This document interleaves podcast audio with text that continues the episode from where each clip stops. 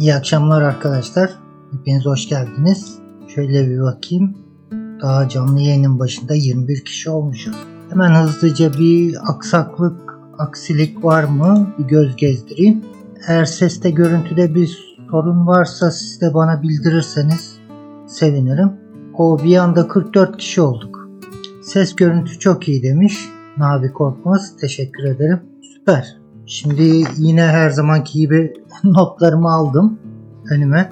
Bu hafta içi geçen canlı yayından bu yana sorduğunuz bazı sorular oluyor hafta içinde videoların altına yorum yaparak. Biraz detaylı konuşmak istediğim yorumları da buraya not alıyorum. Böyle canlı yayın vesilesiyle de hem o soruları yanıtlamış oluyoruz hem de benim üzerinde biraz durmak istediğim, değinmek istediğim konuları da bu vesileyle daha detaylandırmış oluyoruz. Şimdi yine saat önümde bir buçuk saatlik bir canlı yayın olacak yine. O yüzden selamlaşma faslını kısaca geçiyorum. Hepinize iyi dilekleriniz, merhabalarınız, iyi akşamlarınız için teşekkür ediyorum. Tamam ses görüntü güzel. Işık süper demiş. Iceman. Işık süper diye başka kimse dememiş. Bir Iceman ışığın süper olduğunu gör. Teşekkür ederim. Tamam. Şimdi Necati Uğur. Necati Bey'in bir sorusu vardı. Dün müydü? Evvelsi gün müydü? İki gün oldu herhalde soruyu sordu. Günlerde şaşırdım. Sorusu şöyle. Murat Bey yorumlarda rastlamadım. Uluslararası sularda kardinal şamandıraları oluyor mu? Şöyle çıkardım tekrar hem bir hatırlamış oluruz bilgileri. Şunlar kardinal şamandırası. Bu güney kardinali, bu doğu kardinali. Yani bu kardinali gördüğünüzde bu kardinalin doğusundan geçmeniz gerekiyor. Şu batı kardinali, bu kardinalin batısı güvenli. Bu da kuzey kardinali. Bunun da kuzeyi güvenli. Bunu gördüğünüzde bu kardinal şamandırasının kuzeyinden geçmeniz gerekiyor. SSO sınavımız oldu, gemici olduk. Sınavım 100. Tebrik ederim. Bravo. Kaptanlık için staj başvurusu yapacağım. Videolarınızda hazırlanmaya devam edeceğim. Hoca, hala hoca mı? Peki. Tekrar tebrik ederim. Şimdi bu kardinaller soruyu devamını okuyayım. Ayrıca tehlike şamandıraları var demiş. Şu da tehlike şamandıra. Farklı. Mesela şu kuzey kardinali bu da tehlike şamandırası. Umarım net görüyorsunuz. İkisi de kardinaller de tehlike şamandırası da bölgede seyir yapan tekneler için riskli sığlıkları, sualtı kayalıklarını, yüzeye yakın sualtı kayalıklarını işaretlemek için kullanılıyor.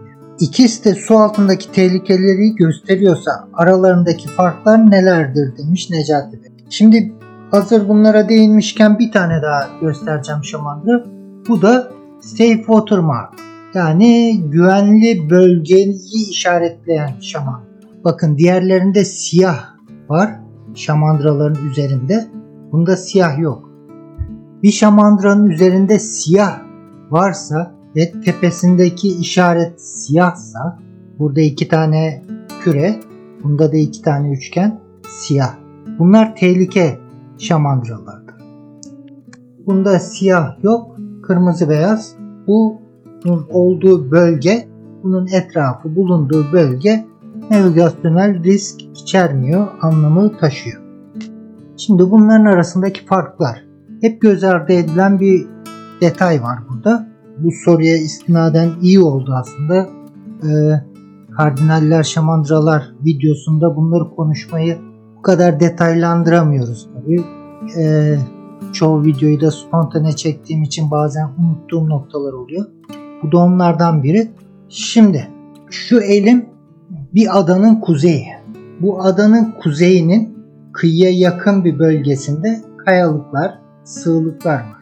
Yani bu bölgeden geçecek tekneler eğer bu adanın kuzeyine, kıyıya çok yakın seyrederlerse ve harita üzerinde de dikkatli bir planlama yapmıyorlarsa, harita üzerinde seyirlerini takip etmiyorlarsa oradaki sığlıklar, kayalıklar bu yakın geçen, kıyıya yakın geçen tekneler için tehlike arz edecek. O zaman ne yapıyor otorite? Bir tane kuzey kardinalini alıyor. Adanın kuzeyindeki kayalıkların kuzeyine kardinal. Kuzey kardinali ne diyordu bize? Benim güneyimde tehlike var. Kuzeyim emniyetli. Ben bir kuzey kardinaliyim. Benim kuzeyimden geçmen gerek. Yani diğer bir deyişle asla bir kardinalle kıyı arasından geçin. Genel kural bu. Çünkü kardinalle kıyı arasında tehlikeli bir bölge var. Kardinal zaten o bölgeyi işaretlemek için konu. Şimdi örneğimize dönelim. Bu adanın kuzeyi elim ve kardinalle bu adanın kuzeyi elim arasında şurada bir kayalık olabilir.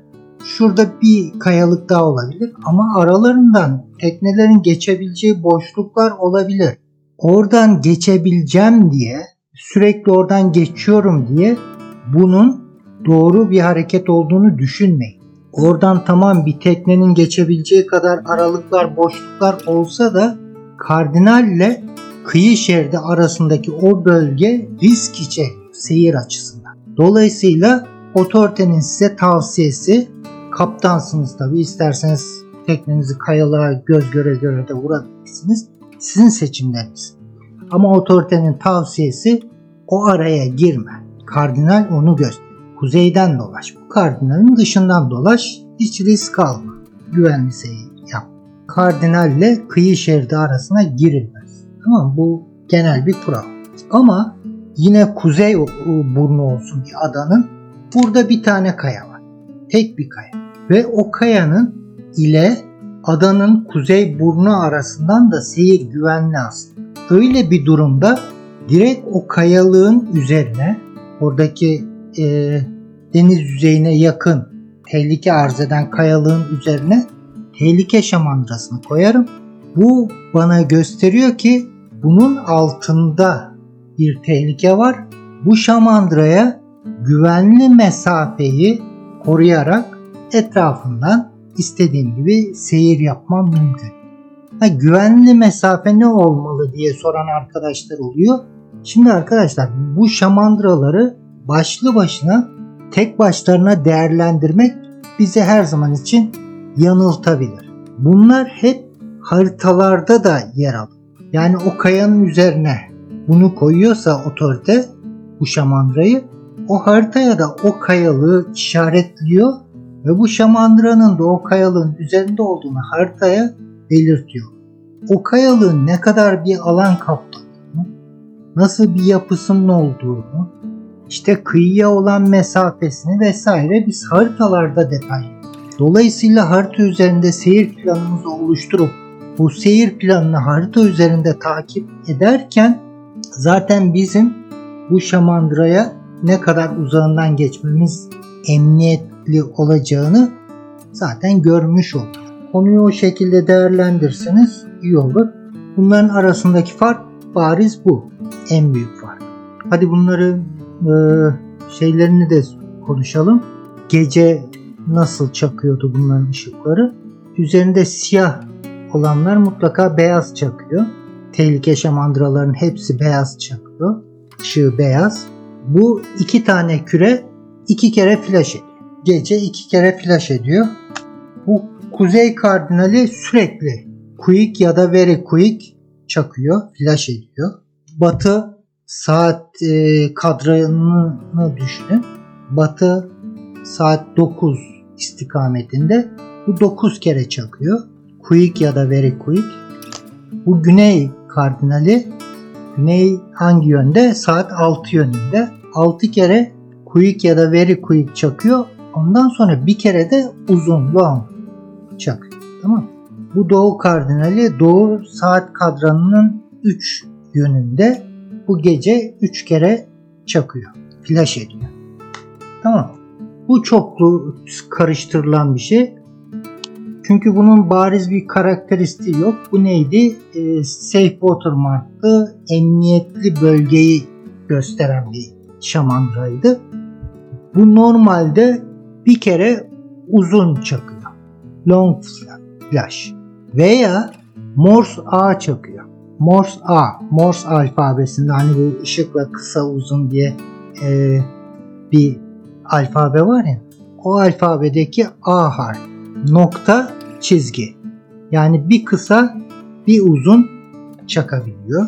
Veya isoface dediğimiz şekilde çakabiliyor. Veya occulting dediğimiz şekilde çakabiliyor. Şimdi bu ışıklar deniz fenerleri de bu şekilde. Bu şamandıralar da bu şekilde. Üç farklı çakma şekli. Bir flash etmek. Flash ne? Şu an karanlık, bu aydınlık. Tamam. Yani ışığın yanık kaldığı süre karanlık kaldığı süreden daha kısa. Karanlık daha uzun. Buna flash etmek. Yanık kaldığı süreyle karanlık kaldığı süre eşitse buna isophase diyoruz. Bir de yanık kaldığı süre daha uzun, karanlık kaldığı süre kısa. Buna da occulting deniyor. Ve haritalarda da kısaltmaları OC diye yazar. Occulting'in kısaltması bir şamandıranın veya deniz fenerinin yanında OC yazıyorsa occulting demektir. Yani ışığı uzun süre yanık kalıyor. Karanlık kaldığı süre kısa. Sonra ışık tekrar uzun süre yanıyor. Periyodunu bu şekilde devam ediyor. Bir de ISO yazar. O da isoface'in kısaltmasıdır. ISO o da yanık kaldığı süreyle ışığın karanlık kaldığı süre birbirine eşit. Tamam bu isoface veya occulting'de beyaz ışığı yanabilir. Böylece bir tekrar etmiş olduk. Hem de Necati Bey'in sorusuna da cevap vermiş olduk. Şimdi sizin hiçbir yorumunuza tabi bu arada bakmadım ben. Şöyle bir hemen göz gezdireyim. Bülent Sezer. Sizin ışığınız yeter demiş. İşte bu ya. Ortam önemli değil. Sinan Sunaner. Murat Kaptan sayenizde bu yaz bir yelkenli sahibi olup çok kısa sürede denize açıldım. Fethiye Kıbrıs yolculuğu bile yaptım. Değerli tecrübelerini bizlerle paylaştım. Teşekkürler. Ben teşekkür ederim. Macit Özen büyük harflerle yazmış görelim diye ama gerek yok Macit Bey. Görüyorum hepinizin yazdıklarını. İyi akşamlar. Fuat Kanal demirlemede zincir ile birlikte halat kullanımında zincir bittikten sonra halatımız ırgattığın kavaleta, kavaletasından kayıp gitme ihtimali var mı diye sormuş Fuat Bey. Şimdi kavaleta şu şekilde V kesitli yani bu ya, e, şu parmağımı da halat olarak düşünün. Şu araya giriyor. Şimdi halatı eğer çok ince, aşırı ince seçmezseniz kalın bir halat burada kavaletanın kalacak. Biraz daha ince seçersiniz biraz daha dipte sıkışacak. Yeterli sürtünme oluşacak. Çok aşırı kavaletanın kabul etmeyeceği kadar aşırı ince bir halat seçerseniz ancak o riskle karşılaşırsınız. Zaten ırgatınızın kavaletasının da üzerindeki numaralar, ölçüleri, kaçlık halat, kaçlık zincir kullanmanız gerektiğini e, belirtiyordur. Onlara göre halat kalınlığını seçtiğinizde hiçbir sıkıntı yaşamazsınız. Ercan Başaran Valla öyle deyince kadınlar çok kızıyor. Bence o tanımlamayı yapmayalım. Uluslararası sularda şamandıralar oluyor mu diye Necati Bey'in sorusunda bir ek daha vardı. Evet, uluslararası sularda da şamandıralar oluyor. Ama kardinaller az önce de anlatmaya çalıştığım gibi kıyı şeridine yakın oluyor. Yani açıkta bir sığlık, bir kayalık yüzeyine yakınsa ona kardinal kullanılmaz. Üzerine bir tane isolated danger mark dediğimiz bu tanımlanmış tehlike şamandırası diye Türkçe'ye çevirebileceğimiz o çift küre, siyah küresi olan tehlike şamandırası konur. Kıyıyla o şamandıra arasından da güvenli seyir yapılabileceği Ve bunlar standart dünyanın her yerinde kullanılan sistemdir. Hem gece çakarları, aydınlatmaları hem de şekilleri, üzerlerindeki renkler, tepelerindeki e, şekiller hepsi uluslararası kullanılan standartlara göre. Sinan hoş geldin. Büyük yatışta aramızda. Teşekkür ederim. İyi yayınlar demiş. Necati Bey'in sorusunu umarım detaylı bir şekilde cevaplamış olduk. Ha bir de bir not daha şimdi aklıma geldikçe söylüyorum. Dedik ya bu şamandıralar tek başına çok da fazla bir anlam ifade edilmiyor. Harita üzerindeki bilgilerle asıl anlam kazanıyor bu şamandıralar. Şimdi ben seyrimi planladım. Şöyle bir kuzey kardinalinin kuzeyinden geçecek şekilde bir rota oluşturdum kendime. Ben bu kuzey kardinalin gece seyri yapıyorum. Emniyetli bir şekilde kuzeyinden geçerken fark ettim ki bu kardinalin ışığı bu kuzey kardinali sürekli durmadan kuyuk ya da veri kuyuk çakıyordu ya ışığı arızalanmış ampulü patlamıştır herhangi bir nedenden ışığı çakarı çalışmıyor. O zaman yapmam gereken şey Kanal 16'dan security mesajı yayın. Security, security, security diye başlayacak. Eğer Türk karasularındaysanız Türkçe yayınlayabilirsiniz.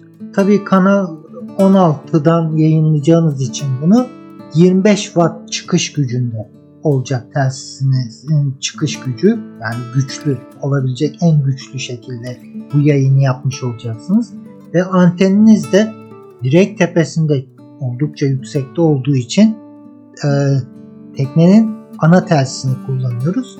Oldukça geniş bir alana bu security mesajınız duyulabilecek.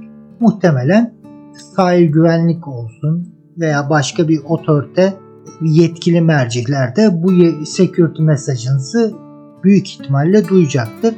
Yani uluslararası sulardaysanız, yabancı sulardaysanız bunu İngilizce yapmanız gerekecek tabii ki çevredeki seyreden gemilerin, teknelerin uyarmanız gerekiyor. Siz fark ettiniz bu şamandıranın üzerindeki çakar çalışmıyor, ışığı yanmıyor. O zaman bu çevredeki tüm tekneleri eğer otorite ilgili birimlerde duyarsa onların da haber olur. Ertesi gün gelip tamir etmek için tüm çevredeki tekneleri bu konuda bilgilendirmeniz, uyarmanız yerinde olacak. Böyle bir zorunluluğunuz yok ama dediğim gibi bu oldukça yerinde bir hareket olacak. Kadri Metin şişme botun kumaş kısmını bir bölümünü aseton ile sildikten sonra güneş görünce yapış yapış olmaya başladı. Bundan kurtulmanın bir yolu var mı? Teşekkürler. Bilmiyorum. Aseton niye sürdünüz ki? Nabi Korkmaz arma kontrolü ve basit bakımları ile ilgili bir bölüm çekecek misiniz? Şimdi teknede kontrol etmemiz gereken yüzlerce madde var. Item var. Her zaman dediğim gibi bir şey bozulmadan önce, kırılmadan önce, kopmadan önce onu yakalamaya çalışma. Asıl önemli olan. Çünkü o koptuğunda, bozulduğunda, kırıldığında çok namüsait bir e, durumda olabilir. O yüzden mümkün olduğunca her zaman %100 bir oranla bunu başarabilmemiz mümkün değil ama %90'lara, 85'lere hatta 95'lere çekmeye uğraşacağız. Bu arıza oluşmadan o arızayı yakalayabilme oranımızı ki bunun faydalarını çok görürüz. Şimdi tek tek armanın işte liftinini şöyle kontrol edersiniz diye ben size anlatmayayım. Çünkü dediğim gibi yüzlerce binlerce item var. Her biri üzerine tek tek konuşamayız. Ama bir aksam genel olarak mekanik bir aksam nasıl kontrol edilir? Onun mantığını ben size bir videoda anlatayım.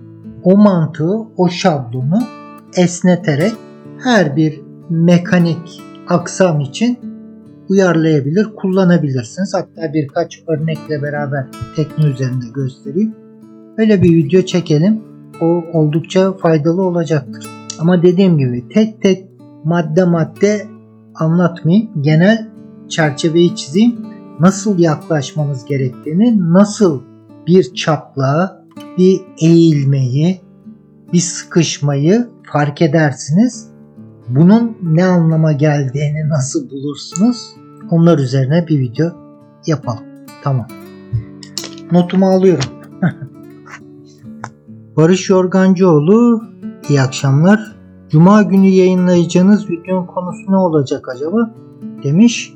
Şimdi daha önce de konuştuğumuz üzere gerçi e, katıl üyeleriyle, komodorlarımızla, kaptanlarımızla, miçolarımızla konuşmuştuk. Ben şimdi bir kitap hazırlığındayım bilmeyen arkadaşlar için. Kitap da değil aslında. Cuma günü biraz daha detaylı konuşacağız. Nasıl diyeyim bir bilgi havuzunun oluşturmaya dönük bir çalışmam var. Kitap formatında ve elektronik kitap formatında. Şimdi ilk haliyle bu cuma günü yayınlayacağım. Sizlerin beğenisine sunacağım. Bu 2022 yılı için geçerli olan kitap olacak. Ben bunu cuma günü sizlere sunduktan sonra cumartesi sabahı tekrar o kitap üzerinde kitap formundaki bilgi bankamız üzerinde çalışmaya devam edeceğim.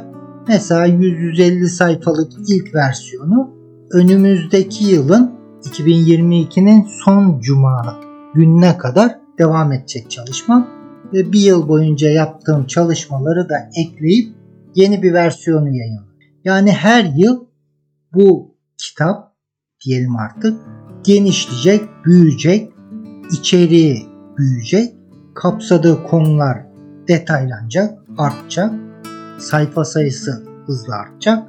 Bu şekilde asla belki de sonlanmayacak. Her yıl yenilenen, genişleyen bir bilgi bankasının ilk temelini atmış olacağız Cuma günü. Hem bu konu üzerinde kitabı da önümüze koyduktan sonra daha net konuşmaya başlayacağız. Bu Cuma günkü video sadece bu Cuma günkü video değil, her yılın son cumasının videosu bu kitap hakkında olacak. Bu cuma günkü videoda bu serinin ilk videosu olmuş olacak. O şekilde. Bülent Sezer oşinografik çalışmalar ve depremsel hareketlerin takibi amaçlı şamandıralarda olabiliyor sanırım açık denizlerde. Pek çok farklı maksatlı araştırma, gözlem maksatlı da şamandıralar dediğiniz gibi açık denizlerde, okyanuslarda var. Güven Necati Uğur güvenli bölgeyi gösteren şamandıralarda beyaz mı çakar? Evet. Aksi söylenmediği sürece beyaz çaktığını düşüneceksiniz. Mesela ISO dedi. Yanında herhangi bir ibare yok harita üzerinde. O beyaz çakan isoface karakteristiğindeki bir ışıktan bahsediyor anlayacağız. Evet bu güvenli bölge şamandırası da beyaz çık. Mesela şeyde de bu deniz fenerlerinde de OCC yazdığını farz edin. Occulting karakteristiğinde bir ışık. Yanında renk belirtilmediyse onun da beyaz olduğunu kabul edeceğiz. Barbaros Aydın hocam yelkenli fiyatları evet güzel konu. Yelkenliler ve fiyatları dolar kuru ve dünya genelindeki enflasyon yüzünden çok arttı mı sizce ne düşünüyorsunuz? Kaliforniya'dan selamlar. Kaliforniya Kaliforniya'ya da bizden selamlar. Bu pandemi gösterdi ki ölümlü bir dünyada yaşıyoruz. Hayatımız kıymetli, yaşadığımız her an kıymetli ve bazı şeyleri ertelemememiz gerektiğini fark etmemizi sağladı kimileri için. O kimilerinin de bir kısmı bu ertelememeleri gereken zamanı, hayatı denizde olması gerektiğini düşündüklerinden teknelere yöneldiler. Bu da genel olarak enflasyon dediğiniz gibi nedeniyle artan fiyatlara bir de bu talep eklenince tekne fiyatları normal fiyat artışlarının da üzerinde döviz bazında olmayacak yerlere gitti. Ama bu tür salgın hastalıkların uzun süren dünya ölçeğindeki büyük ölçekli salgın hastalıkların sonrasında görünen o ki ülkeler ekonomik konuda da biraz sıkıntı yaşayacaklar. Ülkeler dediğimiz kim yaşayacak bu sıkıntıyı? Tabii ki orta gelirli halk yaşayacak. E, fakirin parası yok, onu ilgilendiren bir durum yok zaten. E, zenginin zaten parası çok. Onun da ilgilendiren, onu da rahatsız edecek bir şey yok. Olan o tekneleri kıt kanaat satın almaya, güç bela onların marina kirasını, işte e, bakımını, sigortasını, vergisini, ıvırını zıvırını idame ettirmeye çalışan orta gelirliye olacak. Bilmiyorum. Bence genelde dünya çapında fiyatların bu nedenle hızla aşağı ineceğini düşünüyorum. Çünkü bu orta gelirli kesim o tekneleri sürdürememeye başladığında yani idame ettirememeye başladığında bütçeleri daralıp o teknelerle maddi anlamda, parasal anlamda başa çıkamamaya başladığında mecburen o tekneleri satılığa çıkaracak.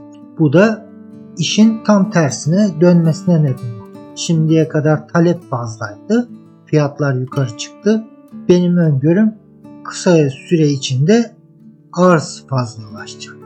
Az önce anlattığım nedenden dolayı o da fiyatların hızla belki de eski seviyesinin de altına, seviyelerin de altına inmesine neden olacak. Ha, bugünden yarına olur mu zannetmiyorum ama şu önümüzdeki bir yıl içinde bunun etkilerini görmeye başlayacağımızı düşünüyorum. Mehmet İnanıcı sürekli güncellenen ve gittikçe kapsamlı hale gelen bir kitap. Şimdiden teşekkürler. Bundan iyisi can sağlığı. Şimdi bu kitabı mecburen elektronik bir kitap yapacağız. Bu kitap basılamayacak. Çünkü tamam şimdi ilk versiyonu 100 sayfa, 150 sayfa civarında çıkacak. Seneye bu olacak 300 sayfa, 400 sayfa. Bir sonraki sene 500 sayfa, 600 sayfa. 5-6 yıl sonra olacak 3000-5000 sayfa. Yani kitap formunda kağıda basılı olması pek mümkün değil. Zaten öyle bir hedefi de yok bu kitabın. Cuma günü biraz detaylı konuştuğumda her şey biraz netleşecek. Böyle normal kitap algısının biraz dışında bir çalışma oluyor. Ertuğrul Bey de katıldı aramıza. O 102 kişiyiz. Mustafa Yalçın iyi akşamlar biraz geç kaldım demiş. Sağlık olsun. Hoş geldiniz. Haluk Ünver demiş ki uzun seyirlerde teknenin yakıt, su ve diğer yüklerinin dağılımı ne kadar önemli? Hmm. Mümkün oldukça mesela sancak tarafınızda bir yakıt e, su tankı var. İskele tarafta da bir su tankı. Bunu tamamen bitirip ondan sonra buna geçmek iki yönden sakıncalı. Bir dediğiniz gibi tamam büyük A kategori tekneler ona göre dizayn edilmiştir. Bunu tamamen bitirip bu tamamen dolu bile olsa tekne e, emniyetli seyirine devam edebilir. Yani seyir güvenliği açısından bir sıkıntı yaratmaz. Ama bu yelken performansına da etki eder.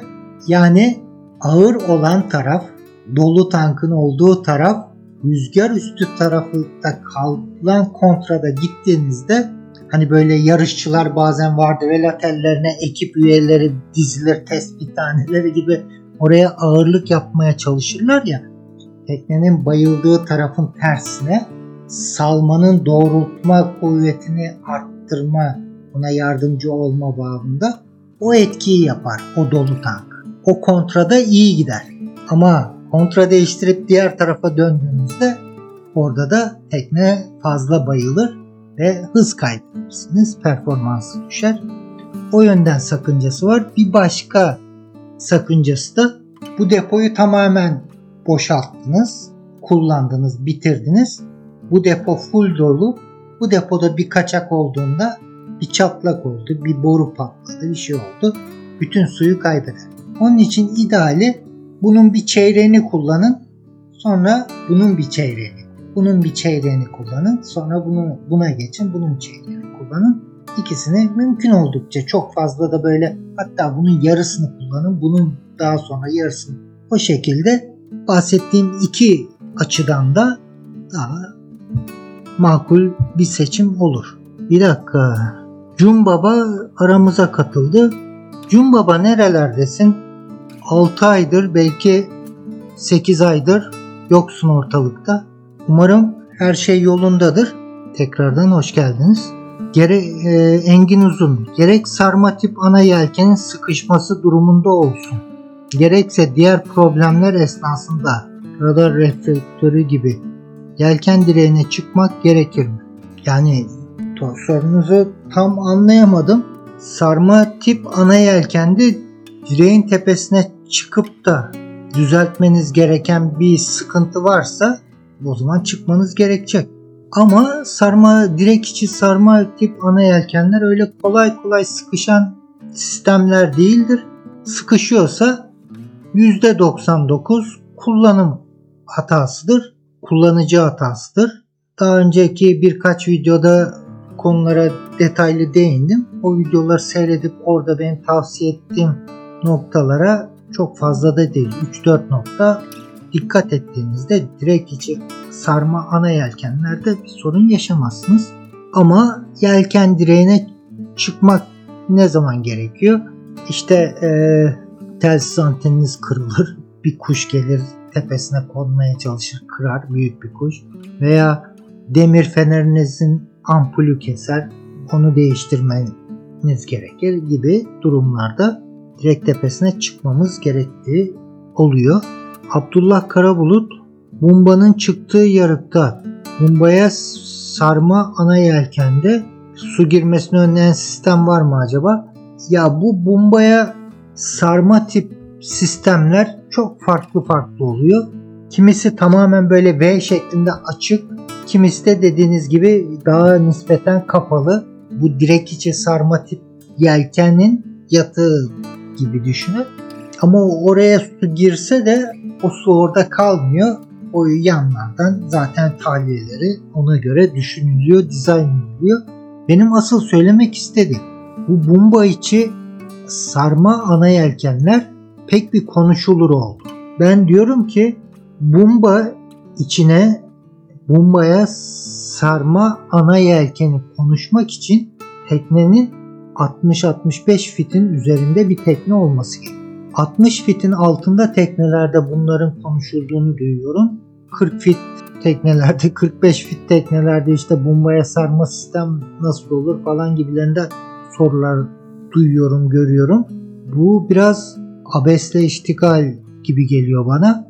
Yani dediğim gibi 60 fitin 65 fit tekne boyunun altındaki teknelerde o bomba ya sarma sistemleri pek düşünmeyin bence. Ha, illa ısrarcı olursanız böyle bir talepte bulunursanız ücreti karşılığında üretici firmalar sizin bu isteğinizi geri çevirmeyeceklerdir. Sizi kırmayacaklardır ama ne kadar efektif olacak? Neden olacak? Hep bu yanlış inanışlar, yanlış bilgilendirmeler, sizlerin yanlış yönlendirilmeniz yüzünden bir ön yargı oluşuyor. O e, ön yargı nedeniyle ne yapacağınızı şaşırıyorsunuz bazen. Bomba ya sarma sistemlere insanların yönelmesi de bu nedenle. Ben bu kanalın başından beri söylüyorum. Ben bir tekne alırsam kesinlikle direkt içi sarma ana yelkeni olan bir tekne alacağım. En sorunsuz, en masrafsız, ideale en yakın, ideale en yakın diyorum. İdeal hiçbir şey yok. İdeale en yakın ana yelken sistemi günümüz şartlarında direk içi sarma ana yelkenlerdir. Doğru kullanıldığı takdirde. Ercan Ağa kitabınız Wikipedia gibi olacak. Yani belki. Benim asıl hedefim şimdi kitap bir veri bankası. Sizden birisi bir kitap yazmak isteyecek. Kitap yazarken ne gerekiyor? Bir verileri kullanmanız gerekiyor. Gelecek arkadaş benim bu hazırladığım dokümanın içinden gerekli verileri toplayacak. Üzerine kendi bilgisini, görgüsünü, tecrübesini, anlatım stilini ekleyip bir kitap hazırlayıp piyasaya sürecek. Bir arkadaş kurs mu verecek? Ders mi hazırlayacak? Yelken dersi mi hazırlayacak? Yelken kursu bir müfredat mı hazırlayacak? Belli bir seviye için. Mesela giriş seviyesi için. Gelecek bu hazırladığımız dokümandan gerekli bilgileri toplayacak, müfredatını hazırlayacak, kendi bilgisini, görgüsünü, anlatım tarzını, açıklamalarını, örneklemelerini ekleyip müfredatını oluştur. Tamam. Bu bir kitap, bir anlatım bütünlüğü olan bir kitap gibi değerlendirmemek gerekiyor. Bu bir veri bankası. Ham verinin olduğu yer olacak. Mesela ben videolar çekiyorum. Benim videolarım belli bir anlatım bütünlüğü içeriyor. Belli bir sıralamayla belli bir müfredat kendimce yaratıp onun çerçevesinde kendi tarzımla anlatıyorum.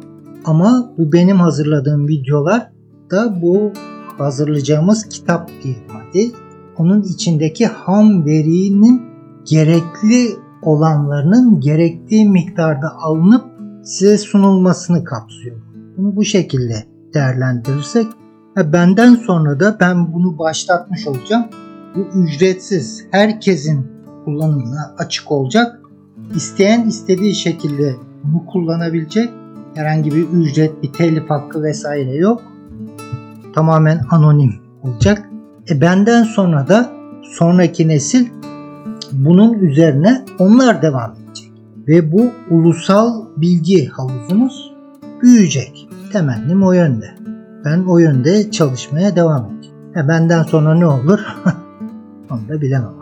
Ataç Oruç, Murat Kaptan iyi akşamlar iyi akşamlar. Geçen gün değerli bir denizci abimiz Alarga'da zincir zemindeki bitki örtüsüne zarar verdiği için çapanın ve zincirin ağırlığını normalden daha fazla seçerek demiş ama devamını tahmin edebiliyorum. Seçerek zemine sermesi gereken zincir miktarını kısaltmayı hedefliyor. Böylece zemindeki bitki örtüsüne daha az zarar verebilir miyim acaba diye bir fikrin içine girmiş herhalde. Keşke değerli bir denizci abinize bunu sorsaydınız. Neden böyle yapıyor?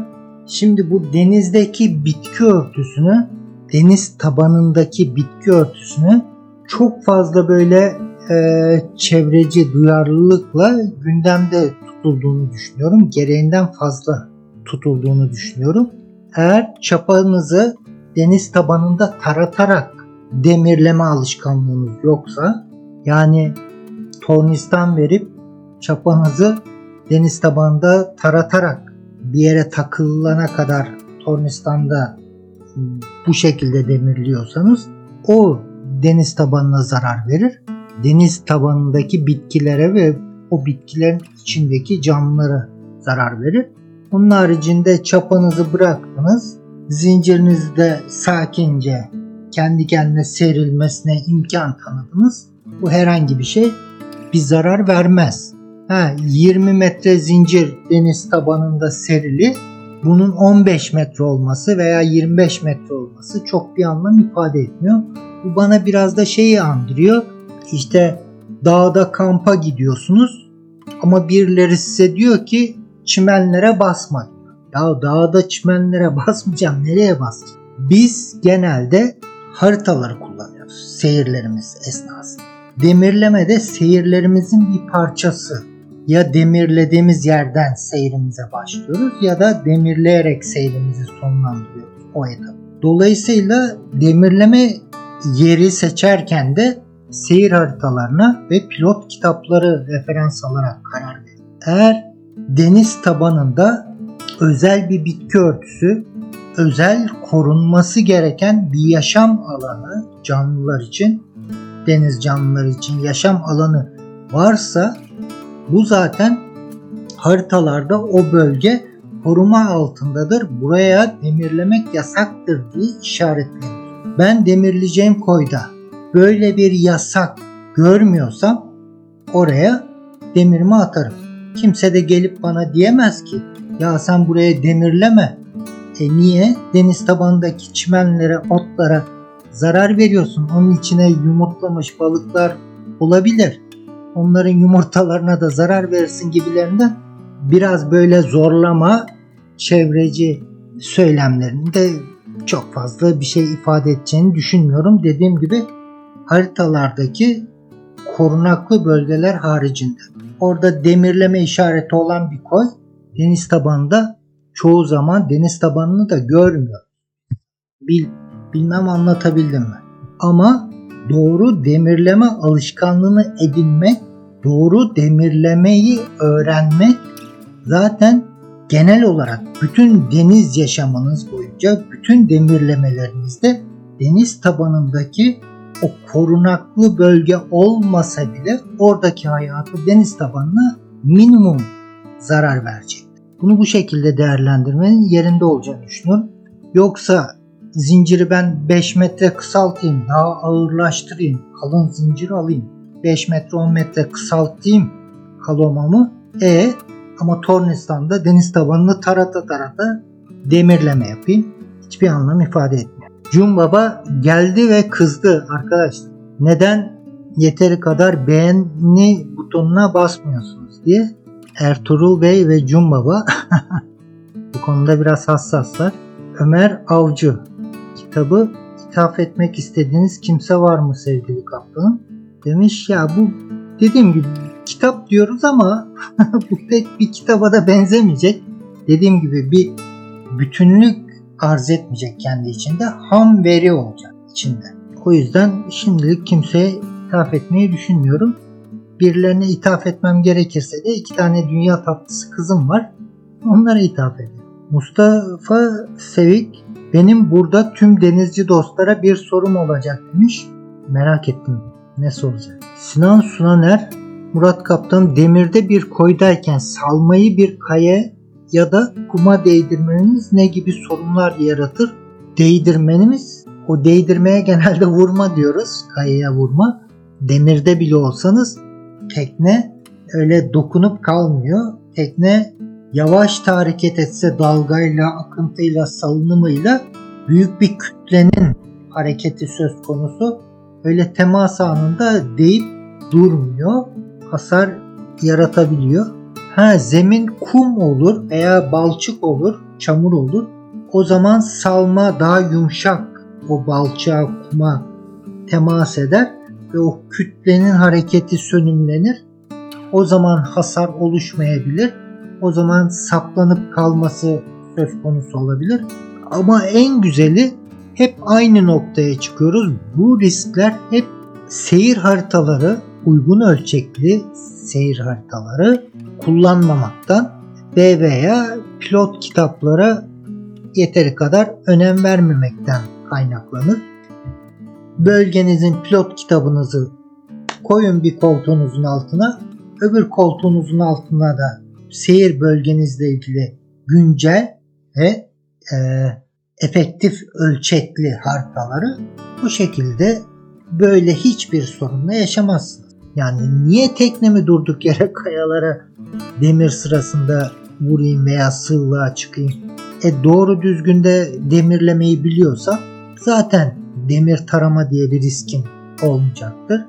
Merdiven altı üretilmiş abuk subuk dizaynlarda ağırlık dengesi gözetilmeden yapılmış çapaları da çapa diye satın alıp tekneme koymuyorsa eğer bilindik markaların ben hep diyorum orijinal bir Delta çapa mesela fiyat performans konusunda oldukça başarılıdır. Ha bütçeniz çok daha iyisini almaya imkanınız vardır. Bütçeniz el veriyordur. O zaman da gideceğiniz yol belli. Tüm dünya ultra çapayı en üste konumlandırıyor. Ha bazı arkadaşlar bu YouTube videolarında da görüyorum. Sahilde traktörün arkasına çapaları bağlıyorlar. Traktör hareket ediyor. Hangisi daha iyi tutunacak diye test ediyorlar. o şekilde testlerin sonucunda karada yapılan traktörle yapılan testlerin sonucunda da bazı farklı markaların ultra çapadan daha iyi tutundukları dolayısıyla da ultra çapadan çok daha iyi oldukları izlenimi bu işi çok iyi bilmeyen amatörler arasında yaygınlaşıyor. Ama ben ısrarla diyorum ki iyi çapa sadece en iyi tutunan çapa değil. İyi bir çapa tutunması gereken zamanda iyi tutunan, bırakması gereken zamanda da bırakan çapa. Ultra çapa. Bütçeniz yeterli. Bütçeniz yeterli değil kısıtlıysa da delta çapa. Orijinalini. Dünyada en çok sahte üretilen çapa delta çapa. Heh. Mehmet İnanıcı. Ay yaşayın. Lütfen denizaltı bitki örtüsü hakkındaki hassasiyetimizin daha fazlası denizi kirletme konusunda da olsun. Yani bir furya estiriyoruz. İşte çok çevreciyim, çok duyarlıyım, doğa aşığıyım. Doğanın kılına zarar gelmesin. Bir ot tanesini nasıl korurumun peşine düşeyim diyorsunuz. Ama gece saat 3'te o gece konducaların dizildiği sahillere bir bakın. Kokudan geçilmez. Hepsiz tuvalet tanklarını boşaltıyorlar. E bu ne rejim? Bu ne lahana turşusu derler değil mi? Dediğim gibi dağlarda yürüyüşe çıkmış ormanlarda kamp yapmaya gitmiş adama çimenlere basma demeye benzer. Kesinlikle denizi kirletme konusunda daha hassas olunmalı. Ama bunda da ipin ucunu gene kaçırıyoruz.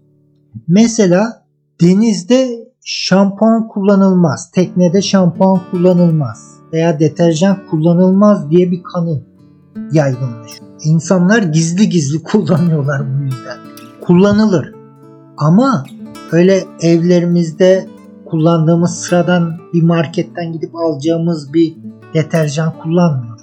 Deniz deterjanları, deniz ee, de çözünebilen, denize zararlı olmayan, en azından çok çok daha az zararlı olan özel şampuanlar var, özel deterjanlar var. Onlardan seçmemiz gerekiyor teknede kullanacak.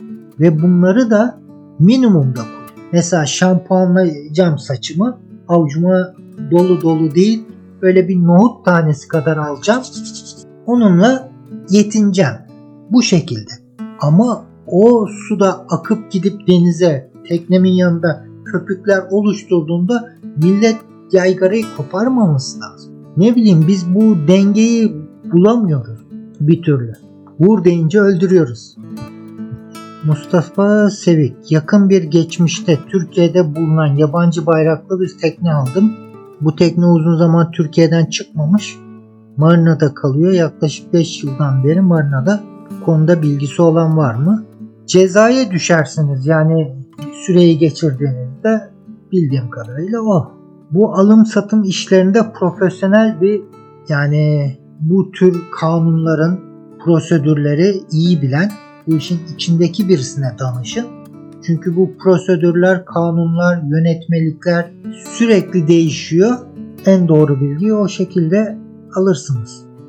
Deniz Kılıç Kıyıya yakın 20 nautical mile yapılan gece seyirlerinde herhangi bir aydınlatma özelliği olmayan balıkçı tekneleriyle çatışmayı önlemek için gücü bulundurma dışında önerebileceğiniz ek yöntemler var mı?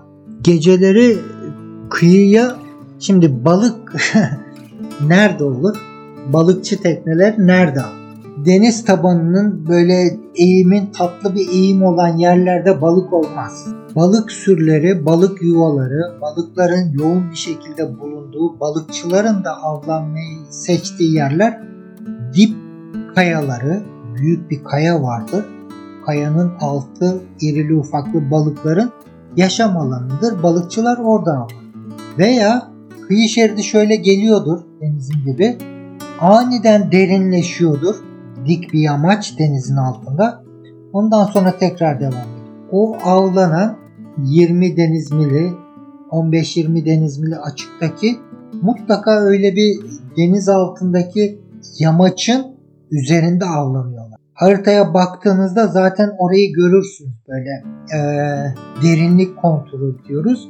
O hattı görürsünüz. O balıkçı avlanan balıkçılar da o derinlik kontrolünün o yamaçın üzerine dizilirler böyle. E harita üzerinde planlamanızı yaparken bunları da gözeteceksiniz. Gece seyrinde özellikle amatör küçük balıkçı tekneleri ışıklarına ışıklarına yerel tekneler hak getire. Bilmiyor ki adam. Geliyor o yamaçın üzerine avlanmaya çalışıyor. O bölgeden geçmeyeceksiniz gece. Harita üzerinde seyir planınızı oluştururken. Ha, harita kullanmıyorsanız, seyir planı oluşturmuyorsanız Navionics'e burnunuzu dayayıp seyretmeye alışkanlığınız varsa o zaman tabi bunlar konuştuklarımızın hepsi havada kalacak. Afaki olacak. Öyle bir risk yok yani. Gece seyrinde de kıyıya zaten o kadar yaklaşılmaz. Yani mümkün oldukça daha açıktan gidilir. Necati Uğur, kitabınızda harita işaretlerine de yer verir misiniz? Şimdi o kitapta dediğim gibi ham veri olacak. Bütün verileri bu ilk bu cuma günü size sunacağım dökümanın içine koymam imkansız zaten. 3-4 aydır bunun hazırlığına başladım. Bu kadar kısa sürede zaten her şeyi doldurabilmem imkansız. Ama hedefim bir 8-10 yıl içinde denizcilikle alakalı, amatör denizcilikle alakalı, sivil denizcilikle alakalı olabilecek her konu bu kitabın içinde yer alacak. Olabilecek her konu. İşte bayraklardan tut da gemilerin aydınlatmalarına, denizde çatışmayı önleme tüzüğünün içindeki bazı maddelerden benim kişisel tavsiyelerime, işte harita işaretlerinden tut da tekne aksamına, donanımına varana kadar aklınıza gelebilecek her konu bu dokümanın içinde yer bulacak kendine. Ama hemen bugünden yarına bir yılda iki yılda tabii ki e, bunun tamamlanmasını beklemekte biraz haksızlık olur. Yani bunu uzun zamana yayacağız. Her yıl adım adım büyüterek, genişleterek varsa bir önceki e, yayındaki hataları düzelterek eksiksiz, hatasız, sürekli büyüyen bir döküman, bir veri bankası oluşturacağız. Türkiye'mizin en denizciliğimizin en büyük çıkmazı böyle bir bilgi havuzumuzun olmaması. O yüzden de her yeni nesil sıfırdan denizciliği öğrenmeye çalışıyor.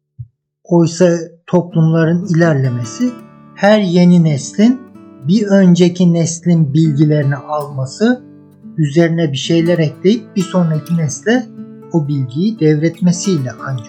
Biz bir sonraki nesle hiçbir şey devretmiyoruz. Biz cebelleşiyoruz bir şeyler öğrenmek için. Sonra bizim sayfa kapanıp gidiyor. Yeni nesil o da aynı konularla, aynı süreçlerle cebelleşiyor. Onların sayfa kapanıyor. Onlardan sonraki nesil yine aynı süreç. Kısır bir döngünün içinde nesiller, zamanlar kaybediliyor. E sonra toplumlar diğer toplumlardan niye geride kalıyor veya bazı toplumlar diğer toplumların önüne nasıl geçiyor?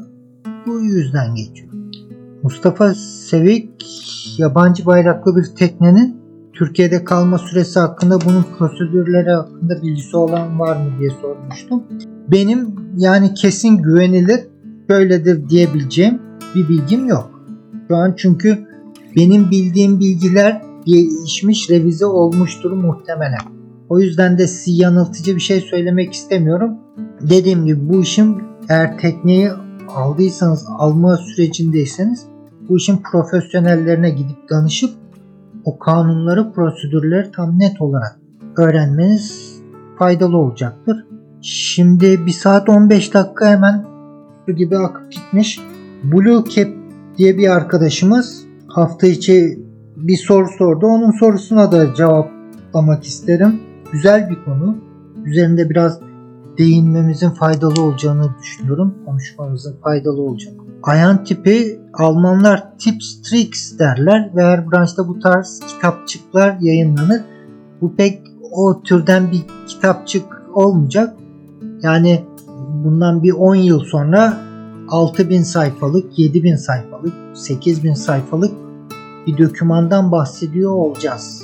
Tabii hepimiz ölümlü fani insanlarız. Şu an herhangi bir sağlık sorunu, bir ölüm kalım herhangi bir şey olmadığı takdirde böyle bir plan var. Ama elde olmayan nedenlerden dolayı fani bedenimize herhangi bir şey olduğunda da planların aksaması kaçınılmaz.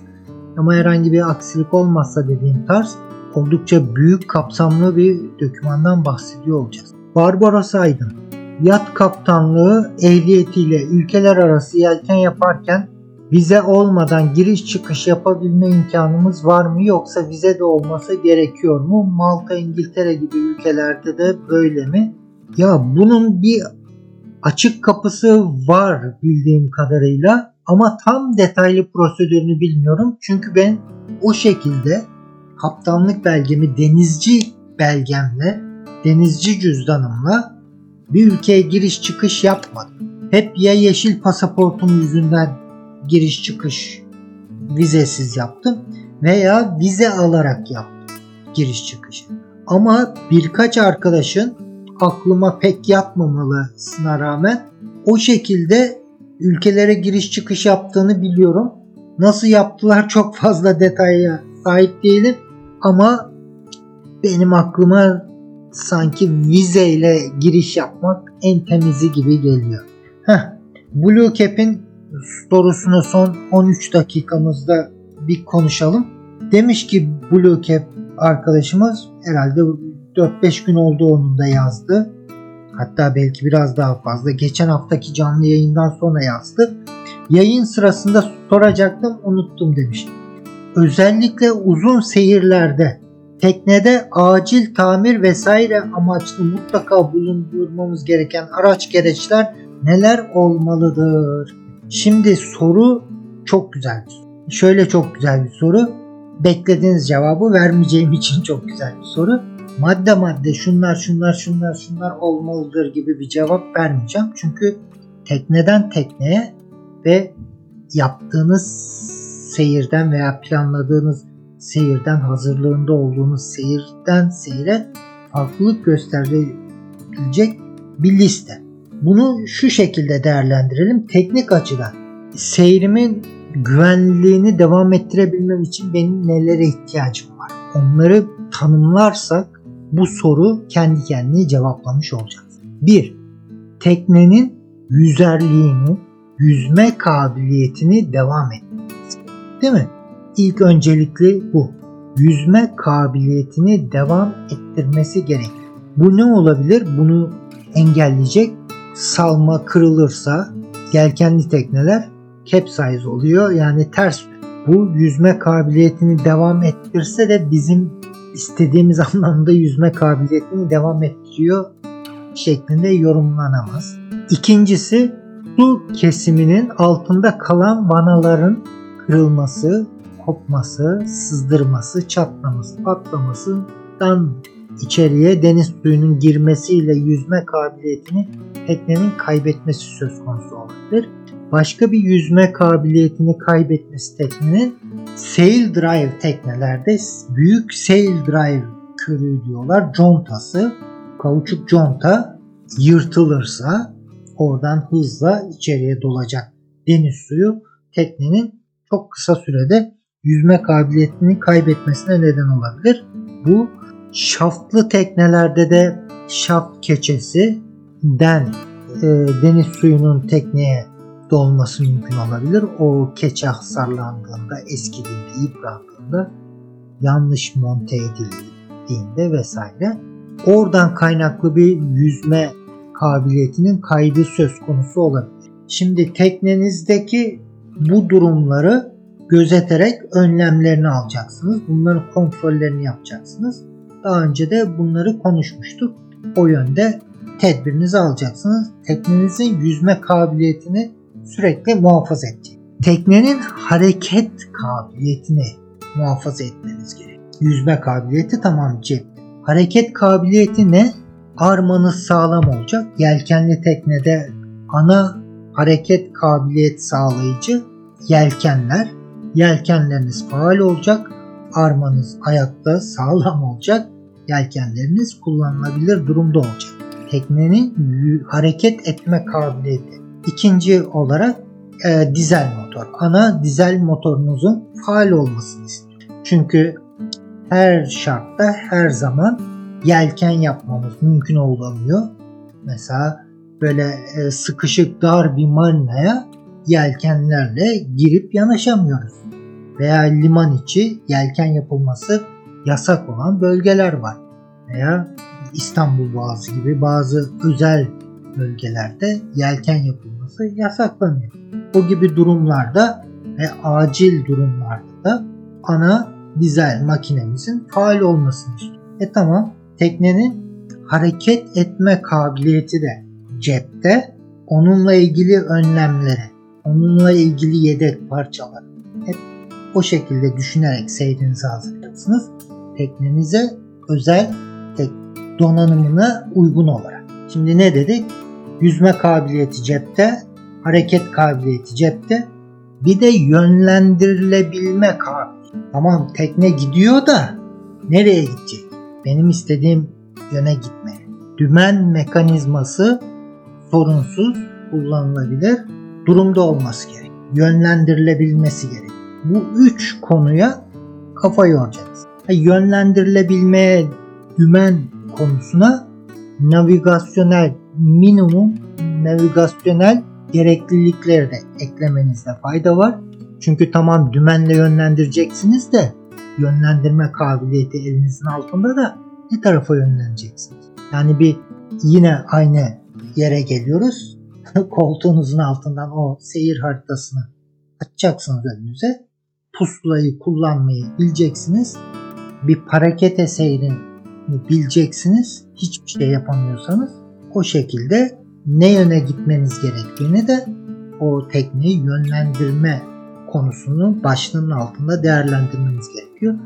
Bu üç madde üzerine kafa yorarak uzun seyirlerde teknede acil tamir bakım, yedek parça vesaire bulundurmanız, bunları değiştirmeniz için gereken tool'lar, el aletleri neler olacak onların listesini dediğim gibi teknenize ve seyrinize özel kendiniz hazırlayabileceksiniz. Bu üç başlık çok önemli. Tekne yüzme kabiliyeti, yüzer durumda olacak her zaman. Tekne hareket etme kabiliyetinde olacak her zaman. Ve tekne yönlendirilebilme kabiliyetinde olacak her zaman. Evet, Ertuğrul Sarıtepe Ergemi adımı belgesi varsa bize almana gerek yok. Tüm ülkelere belli sürelerle giriş çıkış yapılabiliyor. Büyük gemiler için tamam o, o şekilde de mesela ben kendi teknem küçük tekne bir tane de denizci belgem var. Onunla giriş çıkış yapabilir miyim? Zannedersem soru o yöndeydi. Çünkü büyük gemilerin ticari filoların acentelerle bağlantıları var. O acenteler prosedürlere, kanunlara uygun işlemleri zaten yapıyorlar, yerine getiriyorlar. Orada bir sıkıntı olmuyor. Deniz seyir haritaları Savaş Bey ne sıklıkla güncellenir? Biz elimizdeki haritanın ne kadar güncel olduğunu nasıl anlarız? Online haritalar devamlı güncel. Durum, bu durumda daha güvenli değil mi? Bakın açık açık konuşalım. Sakalı da kesiyorum, sakal da bırakıyorum, dinlememekte ısrar et. Bütün chart plotterlar, bütün Navionics benzeri mobil cihaz uygulamaları elektronik harita. Bütün bilgisayarda OpenCPN benzeri programlar elektronik haritalar. Bunların tamamı açılışında koca koca harflerle size der ki bunu asla seyir amaçlı seyrinizin ana öğesi olarak kullanmayın. Güncel kağıt resmi seyir haritaları kullanmak kaptanın birinci derece sorumluluğudur diye o çok güvendiğiniz uygulamalar sizi uyarıyor zaten. Siz ısrarla adam diyor ki benim yaptığıma güvenme diyor. Bu sana yardımcı seyir planlama aracı diyor ama sen diyorsun ki hayır ben bunu ana şey olarak kullanacağım. Bunda ısrar etmeyin. Ha, tercihinizdir, risk algınızdır ama bunun doğru olduğunda da kendi kendinize şeyler, nedenler yaratmaya çalışmayın. Güncel, resmi, seyir haritası kullanmak zorundasınız. Türkiye'de hadi o kısmını anlatmayacağım çünkü işin ucu başka yerlere gidecek. Size genel denizcilik camiasına zarar verecek kadar da derine teferruatlı anlatmak istemiyorum. Lütfen biraz bana inanın güvenin. Resmi, kağıt, güncel seyir haritaları kullanmak sizi pek çok badireden uzak tutacaktır. Ne kadar sıklıkla güncellendiği hiç belli olmuyor. Bazen bir yıl 6 ay bir güncelleme gelmiyor. Haritanın bir de hangi bölgeyi kapsadığı önemli. Böyle yoğun trafiğin olduğu bir liman kentinin kıyısını gösterir bir haritaysa daha sıklıkla güncellenme ihtimali yüksek. Ayhan tipi bu tarz kesinlikle yapılması gerekenler ya da yapılmaması gerekenler bölümü yapsanız kitabınızda kitapta her şey olacak. Yani sizin aklınıza gelen gelmeyen emin olun her şey zamanla ama hemen ilkinde beklemeyin zamanla eklenecek. Periyodik olarak, yıllık olarak eklenecek. Aklımıza aklınıza gelecek tüm her şey içinde olmasını amaçlıyor. Haluk Ünver tekne ısıtma sistemi olarak Webasto mu yoksa sobayı mı tercih etmeliyiz? Tabii ki Webasto. Evlerinizde imkan olsa yani maddi kısıtlamalar, maddi e, limitleriniz yoksa ve uygun bir ortamınız varsa yani seçme imkanınız varsa sobayı mı tercih edersiniz kaloriferi evinizin ısıtmasında? Onun gibi bir soru. Ha, kimileri şimdi köy evlerindeki o eski kuzine sobalar vesaire şimdi pek bir popüler. Ama onlar nostaljik biraz da. Tamam işlevi de var ama tabii bir kaloriferli evin konforu, rahatlığı, temizliği vesairesi mümkün değil. Ben kesinlikle Webasto diyorum. Kesinlikle yani hiçbir tereddütüm yok. Temel Reis nasıl ki baki kaldı? Sizin de misyonunuzu tamamlamadan gitmeniz bana göre mümkün görünmüyor. Hiç belli olmaz işte. Özer Erkuş demiş. Teşekkür ederim. Şimdi tam 1 saat 31 dakika oldu. Hadi bir 3-5 dakika daha şöyle bir hızlıca göz gezdireyim. Ve artık yeni soru yazmayın lütfen. Soruları da cevapsız bırakarak kapatmak da hiç istemiyorum. Bir 5 dakika daha şöyle bir göz gezdireyim.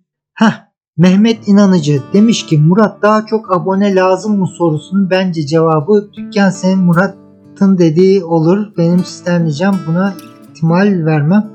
Yayın politikanızı değişmesin ve popülasyonunuzun kalitesi düşmesin. Şimdi bu başlığı atmamın nedeni. Hala bazı arkadaşlar bana tavsiyede bulundu. İşte insanların sıkılmaması için şöyle şöyle yapman gerek veya insanların bu videoları daha çok seyretmesi için insanları videonun sonuna kadar videoda tutmak için taktikler bana tavsiye edin. Arkadaşlar ben bu kanalın ilk videosundan bu yana kadar şu ana kadar asla sizleri bu videoları içinde tutma veya bu videoları izlettirme çabası içinde olmadım böyle bir ihtiyaç hissetmiyor. Bunu net üzerine basa basa söylüyorum. Bu videoların tek bir amacı vardır. Emek harcayacak, alın teri dökecek, zamanını verecek ve bu işi hakkıyla öğrenmek isteyen küçük de olsa bir kitle var. Bu videolar o kitleye yönelik. Eğer sen diye hitap edeceğim ama herkes üzerine alınmasın lütfen mutlaka sözün yerini bulacaktır. Sen uzun süre konsantrasyonunu koruyamıyorsan, uzun süre bir konuda dikkatini toplayamıyorsan, kısa sürede dikkatin dağılıyor, sıkılıyorsan bu senin sorunun. Buna yapabileceğim benim herhangi bir e, çözümüm yok. Böyle bir çözüm çabası içinde de olmayacak. Bu kanalda çok fazla aboneye ulaşmayı istemiyorum. Herkes denizci olması, herkesin iyi denizci olması yönünde de bir özlemim, beklentim, hayalim, öyle bir hayalim de yok. Sadece hak edenler, yeteri kadar alın teri dökenler önlerinde ücretsiz bir kaynak bulsunlar. O alın terlerinin karşılığını öyle servetler ödemeden yurt dışına gidip eğitimler almalarına gerek kalmadan ücretsiz bir şekilde kullanabilsinler diye ben bu videoyu çekiyorum. Tamam onda bir hemfikir olalım. Yani bir arkadaşımız dikkati dağılıyor, sıkılıyor, çabuk bıkıyor, konsantre olamıyor uzun süre. O arkadaş için bu videoda o arkadaşı tutacağım. O arkadaşa bu videoyu seyrettireceğim diye bir çabam olmadı olmayacak. Bunda bir netleşelim. Dolayısıyla daha çok abone lazım mı? Hayır. tamam onu da bir netleştirmiş olduk. Benim açımdan netti de bana bu şekilde tavsiyelerde bulunulduğu da biraz tuhafıma gidiyor. Şimdi şöyle bir şey var. Bu canlı yayınlara ben çok önemli. Bakın bugün koştura koştura bütün işlerimi, her şeyimi bu canlı yayınlara endeksleyerek hareket ediyorum her şeyimi, bütün hayatımı bu canlı yayınları aksatmamak üzerine kurdum. Normal YouTube mantığında benimki gibi bir YouTube kanalında canlı yayını o kanalın içinde yapmak o kanala verilebilecek en büyük zarar. YouTube algoritması bunu sevmiyor. Kış sezonunda ben canlı yayınları yaparken izlenme sayıları çünkü YouTube öne çıkarmıyor o videoları. Canlı yayın olan kanaldaki diğer videoları da ondan etkileniyor. Gittikçe izlenme sayıları düşüyor. Canlı yayınları bitiriyorum kış sonunda. Geçen yıl öyle oldu. Yaz sezonuna girdiğimde izlenme sayıları tekrar YouTube algoritmasının önermesiyle ön plana çıkarmasıyla yükselmeye başladı. Dolayısıyla hiçbir YouTube kanalı benim yaptığım gibi hem düzenli video yayınla arada da canlı yayınlar yap bunu yapmıyor. Yapmamasının nedeni bu. Kanala zarar veriyor. Eğer ben bu kanalı YouTube mantığıyla devam ettiriyor olsaydım bu canlı yayınları yapmak için ya ikinci bir Yatmaster Murat Erensoy Live gibi bir kanal açar orada canlı yayınlar yapardım veya başka platformlara sizi yönlendirmeye canlı yayınlar konusunda uğraşırdım. Öyle bir kaygım yok.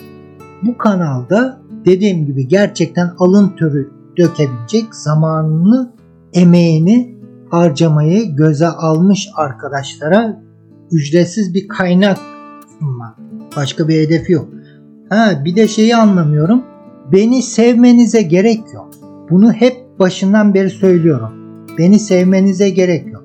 Ama benden nefret etmeniz için de hiçbir neden yok. Mesela sigarayı bıraktım diye video çekiyorum. 8-10 kişi dislike.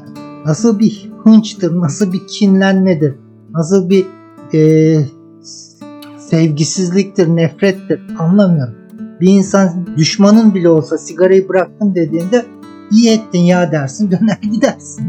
Veya Temel Reis'in işte köyünü gezdik diyorum. İlla geliyor birileri dislike. Çok da önemli değil. Ama yani dediğim gibi benden nefret etmeniz için hiçbir neden. Ha beni sevin sevmeyin o önemli değil. Ama anlayamıyorum bazı şeyleri ya. Neyse hadi gene geçirdik. Neyse bir 5-10 dakika artı eksi oynayabilir demiştik. Son eğer ben bu son tıraşımın üzerine sorularınız kaçtıysa onları yorum olarak yazın. Ben gene not alırım. Önümüzdeki canlı yayında onları da cevaplamaya çalışırım.